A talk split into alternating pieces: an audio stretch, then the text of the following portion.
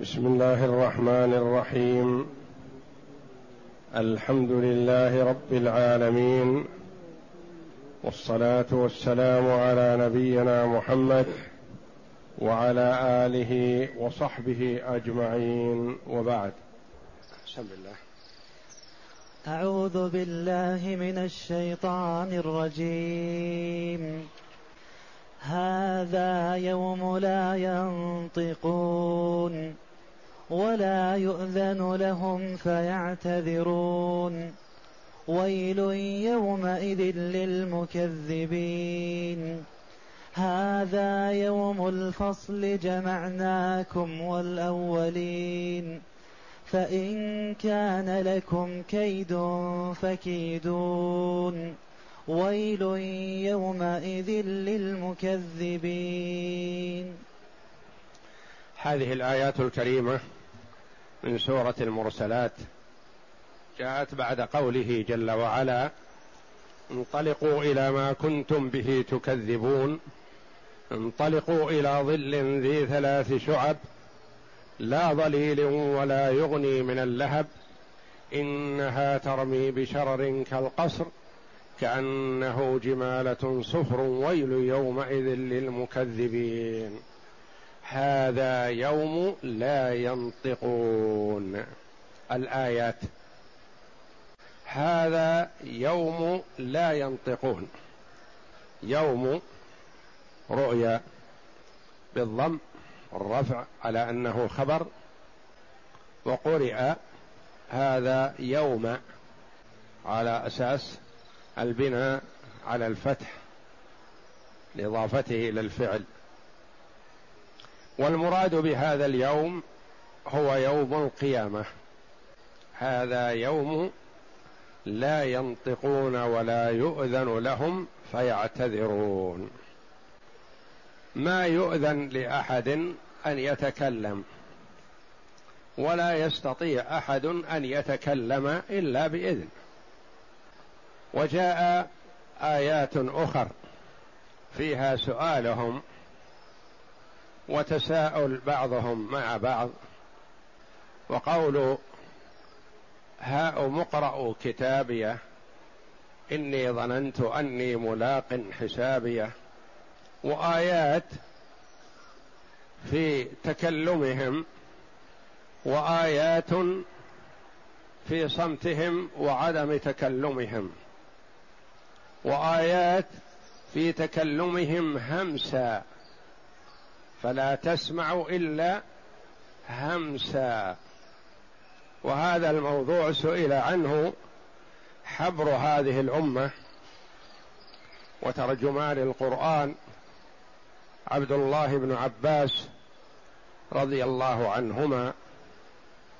فعن عكرمة قال سأل نافع بن الأزرق ابن عباس رضي الله عنهما عن قوله تعالى هذا يوم لا ينطقون وقوله فلا تسمع إلا همسا وقوله وأقبل بعضهم على بعض يتساءلون وقوله هاؤم اقرأوا كتابيه.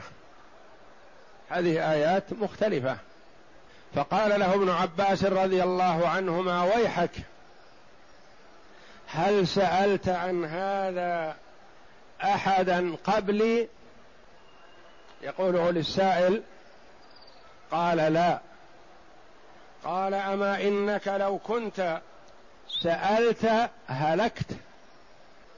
أليس قد قال الله تعالى وإن يوما عند ربك كألف سنة مما تعدون. قال بلى. قال فإن لكل مقدار يوم من هذه الأيام لونا من الألوان. ذلك اليوم يوم عظيم. يقدر كما قال الله بألف سنة. فلا يكون على وتيرة واحدة من أوله إلى آخره. وإنما فيه أمور وشدائد وأهوال وسؤال وختم على الألسنة وإجابة من الجوارح ثم يفسح للسان بأن يتكلم فأحوال عظيمة وشدائد في ذلك اليوم. وفي قول ابن عباس رضي الله عنهما ويحك أسألت عن هذا غيري؟ قال لا. قال ما إنك لو سألت لهلكت. تحذير للمسلم من أن يلقي الشبهة على الآخر وهو لا يعرف لها حلا. لأنه إذا سأل إنسانا لا يعرف أوقعه في الشبهة فهلك وأهلك. فيحذر عبد الله بن عباس رضي الله عنهما الأمة من أن يلقي المرء الاعتراضات في كتاب الله تبارك وتعالى لأن هذه صفة المنافقين. الذين يلقون الشبه ويضربون كتاب الله بعضه ببعض. لكن ما دام سأل ابن عباس رضي الله عنهما فإنه سيجد الجواب الصحيح وترتفع الشبهة حينئذ. فلا يسأل المرء كل من لقي أو يسأل من لا يحسن الإجابة فيهلك السائل والمسؤول. لأنه كأنه يلقي الشبهة عليه ويذهب ويتركه. وهذا حرام ولا يجوز. قال الواقدي رحمه الله قال المفسرون في يوم القيامة مواقف. ففي بعضها يتكلمون وفي بعضها يختم على أفواههم. فلا يتكلمون والجمع بينها كما ذكر حبر هذه الأمة عبد الله بن عباس رضي الله عنهما. هذا يوم لا ينطقون. يحاول المرء أن يتكلم ما يؤذن له ولا يتكلم ولا يقبل منه ولا يؤذن لهم فيعتذرون. ولا يؤذن لهم. لا يؤذن لهم في الكلام ولا يؤذن لهم في الاعتذار. قد يؤذن مثلا له في الكلام يتكلم ويخبر عن نفسه أو يعترف بخطأه ولا يعتذر. ولا يؤذن لهم كذلك في الاعتذار أن يعتذر عن نفسه وعن خطأه. لأن المرء في الدنيا قد يسجل عليه الخطأ فيعتذر ويبرر خطأه فيلتمس له العذر. وهكذا ينبغي للمسلم إذا اعتذر منه أخوه في أمر من الأمور أن يقبل عذره. ولا يلج في غضبه عليه وعدم قبول الاعتذار منه. ولا يؤذن لهم فيعتذرون. مرفوع. وفاء السببية إذا دخلت على الفعل نصب بآن المضمرة يعني فيعتذروا. وهذه الفاء ليست سببية. ليس أحدهما مسبب عن الآخر لأن فيه تأتي فاء السببية كما في قوله تعالى لا يقضى عليهم فيموتوا ولم يقل جل وعلا لا يقضى عليهم فيموتون فيموت منصوب بأن وعلامة النصب حذف النون لأنه من الأفعال الخمسة. أما هذه الآية جاءت ولا يؤذن لهم فيعتذرون. يعني أن هذه الفاء ليست فاء السببية وإنما هي فاء عاطفة فقط. وذلك أن المضطرد في المعطوف بالفاء والواو على المنفي يقتضي نصب المعطوف بعد الفاء. كما في الآية التي ذكرتها لا يقضى عليهم فيموتوا ولم يقل جل وعلا فيموتون. فلما رفع هنا أجاب العلماء رحمهم الله أنه إنما ينصب إذا كان متسببا عن النفي. أما إذا لم يكن متسببا كما هنا وإنما قصد توجه النفي إلى كل من المعطوف والمعطوف عليه. فالنفي متوجه على الاثنين. فليست الفاء هذه فاء السببية وإنما هي فاء عطف فقط. حتى قال بعضهم إنه فيموتون مرفوع على الاستئناف يعني أنه أنها من باب عطف الجمل وليست من عطف الأفراد. هذا يوم لا ينطقون ولا يؤذن لهم فيعتذرون. ثم قال جل وعلا ويل يومئذ للمكذبين. ويل وويل واد في جهنم كما ورد في الحديث لو سيرت فيه جبال الدنيا لذابت من شدة حره وقيل هو واد مجمع لصديد وقيح أهل النار ما يسيل من أجسامهم بإحراقهم بالنار يجتمع في هذا الويل فيعذب الله به من شاء من عباده.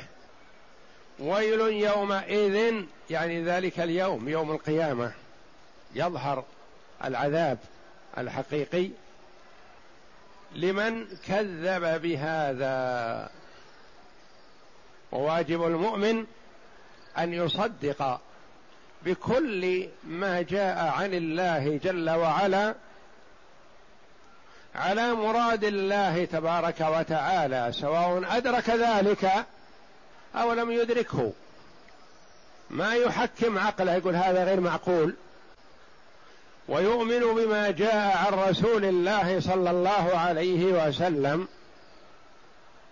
على مراد رسول الله صلى الله عليه وسلم مصدقا له لا يكن متشكك أو يقول هذا شيء غير معقول أو هذا شيء غير مدرك فيحكم عقله في شرع الله. وفي أوامر الله ونواهيه وأخباره وزواجره. فيؤمن بما جاء عن الله تبارك وتعالى وعن رسوله صلى الله عليه وسلم. إذا أدرك ذلك فالحمد لله وإن لم يدركه آمن بما جاء عن الله على مراد الله وآمن بما جاء عن رسول الله على مراد رسول الله صلى الله عليه وسلم.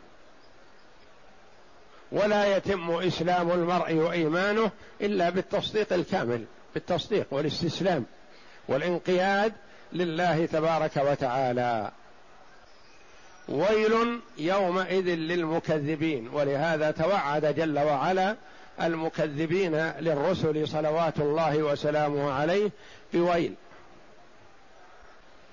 يقول الله عز وجل هذا يوم لا ينطقون أي لا يتكلمون ولا يؤذن لهم فيعتذرون لا يقدرون على الكلام ولا يؤذن لهم فيه ليعتذروا بل قد قامت عليهم الحجة ووقع القول عليهم بما ظلموا فهم لا ينطقون. وعرصات القيامة حالات والرب تعالى يخبر عن هذه الحالة تارة. وعن هذه الحالة تارة ليدل على شدة الأهوال والزلازل يومئذ. ولهذا يقول بعد كل فصل من هذا الكلام ويل يومئذ للمكذبين. هذا يوم الفصل.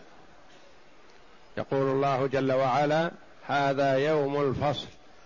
اليوم الذي يفصل الله جل وعلا فيه بين أهل الحق وأهل الباطل.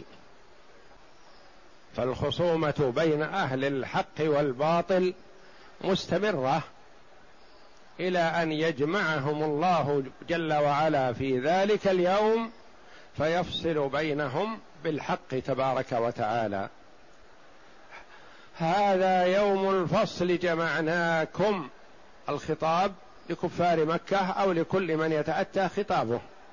جمعناكم والأولين. كل الأمم تجتمع في ذلك اليوم. فيفصل الله جل وعلا بينهم.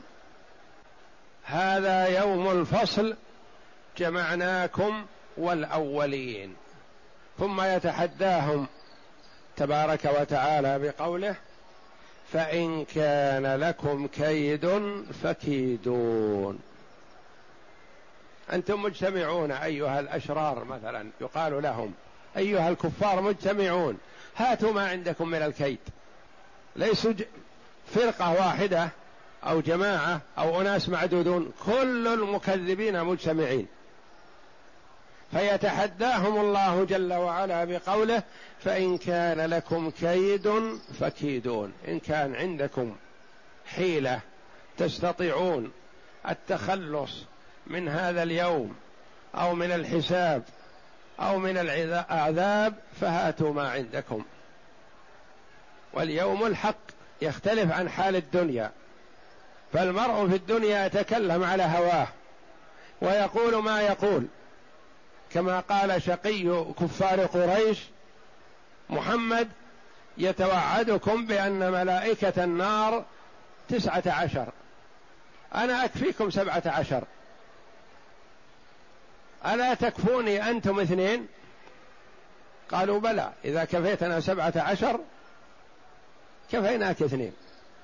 قال نضربهم واحد يقول أضرب أميل على على العشرة بكتف الأيمن والسبعة بكتف الأيسر ونخرج من النار. هذا كلام هرى. يقول الله جل وعلا لهم فإن كان لكم كيد فكيدون. إن كن عندكم حيلة فهاتوها. ائتوا بما تستطيعونه لتتخلصوا من هذا اليوم. ولا خلاص. لأنه ما أحد يستطيع أن ينفذ من أقطار السماوات والأرض إلا بأمر الله. المرء يستطيع يهرب من عدوه في الدنيا يتخلص منه. يختفي عنه يشرد في مكان بعيد ونحو ذلك.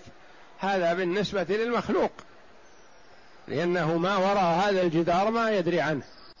قد يكون يبحث عن عدوه وهو أقرب قريب إليه موطنا لكن لا يدري وين هو. قد يكون في سرداب تحت قدميه وهو يبحث عنه ما يدري عنه. وأما الله جل وعلا فلا يستطيع مخلوق أن يهرب منه. هو في قبضة الله جل وعلا في السماء أو في الأرض أو بينهما أو تحت الثرى في أي مكان هو فهو في قبضة الله جل وعلا وسيطرته. فإن كان لكم كيد فكيدون. إن استطعتم أن تأتوا بأي حيلة فأتوا بها. هذا وقتها ولن يستطيعوا شيئا. ثم كرر جل وعلا فقال ويل يومئذ للمكذبين. ويل لمن كذب بهذا اليوم. ويل لمن كذب بهذا الاجتماع. ويل لمن كذب بهذا التحدي من الله جل وعلا للظالمين. ويل يومئذ يوم القيامة يوم هذا الاجتماع للمكذبين. اقرأ.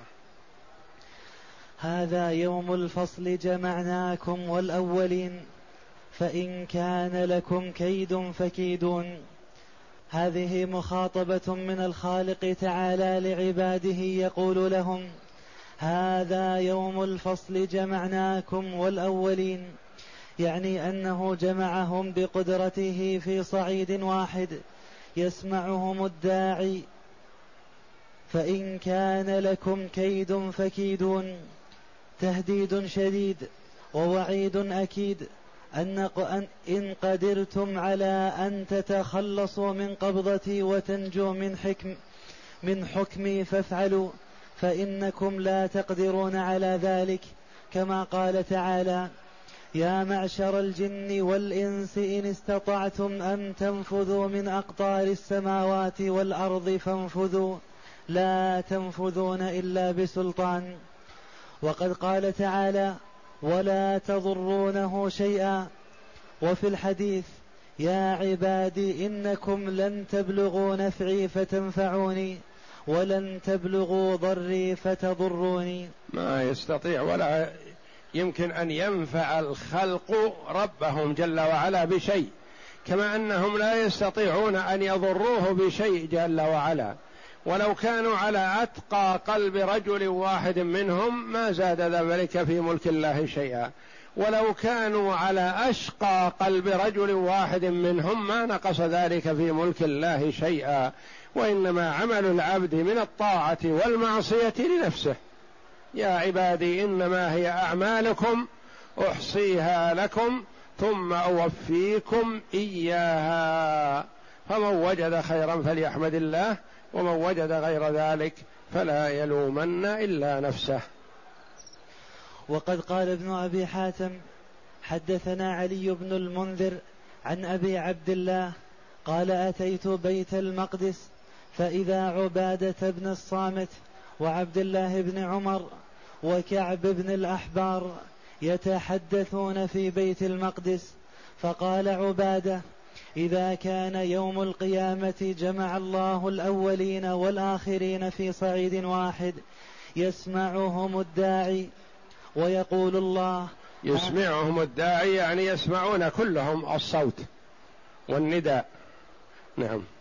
وينفذهم البصر يعني ما يختفي منهم أحد. يقول الله هذا يوم الفصل جمعناكم والأولين. فإن كان لكم كيد فكيدون. اليوم لا ينجو من عقاب جبار ولا عنيد ولا شيطان مريد. فقال عبد الله بن عمر فإنا نحدث يومئذ أنها تخرج عنقا من النار فتنطلق حتى إذا كانت بين ظهراني الناس. نادت أيها الناس إني بعثت إلى ثلاثة أنا أعرف به أنا أعرف بهم من الأب بولده ومن الأخ بأخيه. لا يغنيهم عني وزر ولا تخفيهم عني خافية. الذي جعل مع الله إلها آخر وكل جبار عنيد وكل شيطان مريد. فتنطوي عليهم فتقذف بهم في النار قبل الحساب بأربعين سنة. والله أعلم وصلى الله وسلم وبارك على عبده ورسول نبينا محمد وعلى آله وصحبه أجمعين.